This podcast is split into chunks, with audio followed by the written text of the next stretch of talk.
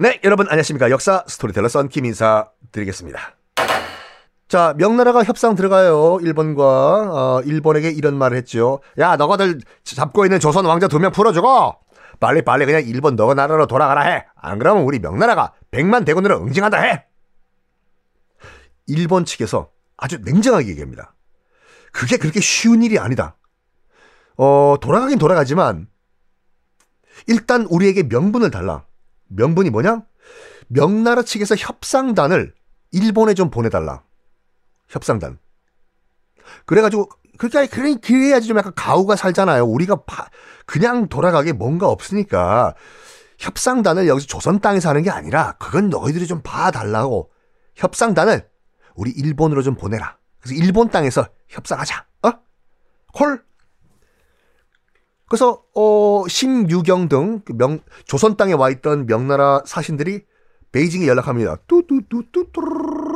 웨이, 웨이, 워셔 신유경 명나라 조정에게 보고를 해요. 이렇게 해가지고 일본 애들이 협상단을 지금 일본 땅으로 좀 보내달라고 하는데 어떻게 하냐 해.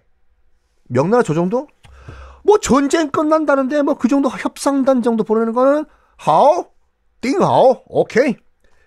그 정도는 보낸다라고 결정을 해요. 자, 이제 모든 게 다 끝났습니다. 잠정 결론 결정된 거예요. 여기서 전쟁 끝, 일본군 철수, 명나라는 사신을 일본에 보낸다. 그리고 드디어 일본군이 당당하게 철수를 시작을 합니다. 명나라군은 조선군에게 어떤 명령 내린 줄 알아요? 이런 콱 그냥 야 너희들 조선군은 말이야 후퇴하는 일본군 공격하지 말라 해 라는 명령을 내려요. 와, 일본군은요 실제로 이 후퇴를 하는 거지 않습니까? 전쟁에서 지고 정말 소풍과 같이 후퇴를 합니다. 랄랄랄랄라 후퇴를 하자. 실제로 후퇴하는 길에 부산까지 내려가야 될 거 아니에요. 일본 가려면 배 타고. 가는 길에 약탈하고 조선 백성 죽이고 심지어 조선인 백성 1000명을 잡아가지고 맨 앞에 인질로 보내요. 총알바지로. 혹시 공격하면 너희들 조선인들이 먼저 죽어라 해. 아, 그건 죽어라 해는 중국말이구나. 내가 조선인 1000명들 먼저 죽어라 됐어. 하하하. 조선인 1000명을 앞에 세우고 가는 길에 약탈하고 도공들 납치하고 도자기 만드는 도공들, 특히 악공들도 납치를 해요. 악기 연주자들. 그러면서 밤마다 술 마시고 조선인 악공 지금부터 게리무어의 스텔리바 더 블루 연주하러 됐어. 뚜두두두. 이게 무슨 후퇴예요 이게. 소풍이지. 그래서 권율 장군이 이 모습을 보고 격분을 합니다.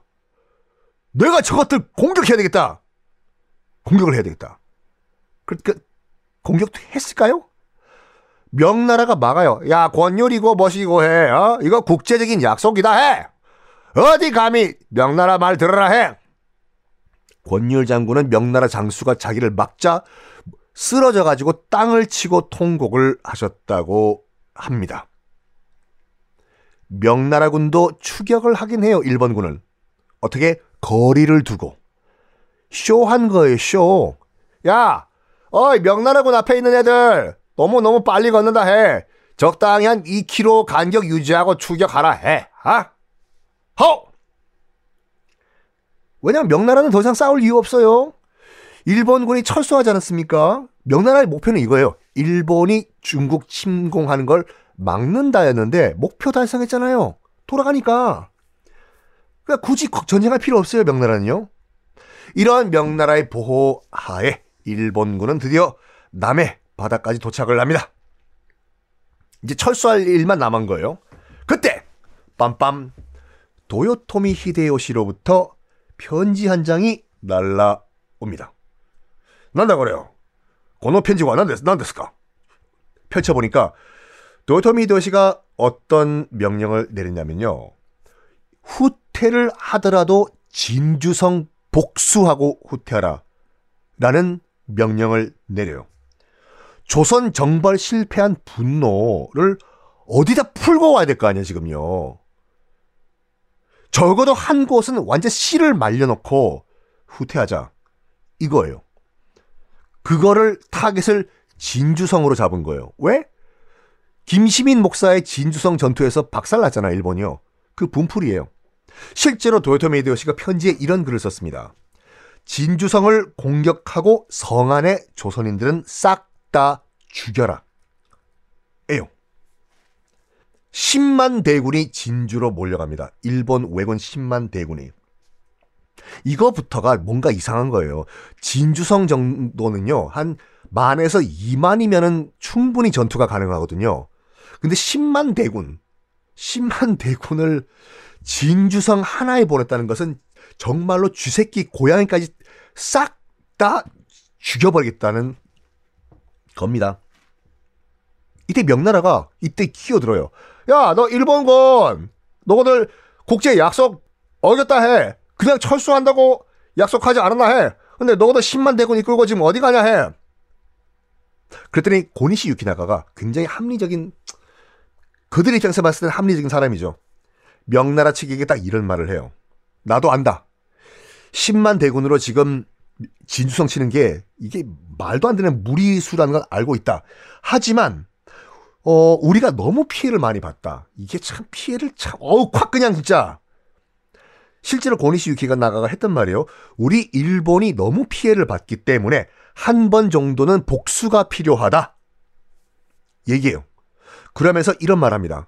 명나라 측이요, 진주성에 있는 사람들에게 얘기를 해라.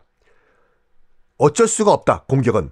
지금 살려면 성을 비우고 다 도망가라고 얘기하라고, 진주성 사람들한테.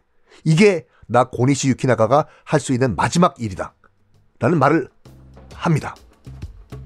자, 진주성 전투 어떻게 됐을까요? 다음 시간에 공개하겠습니다.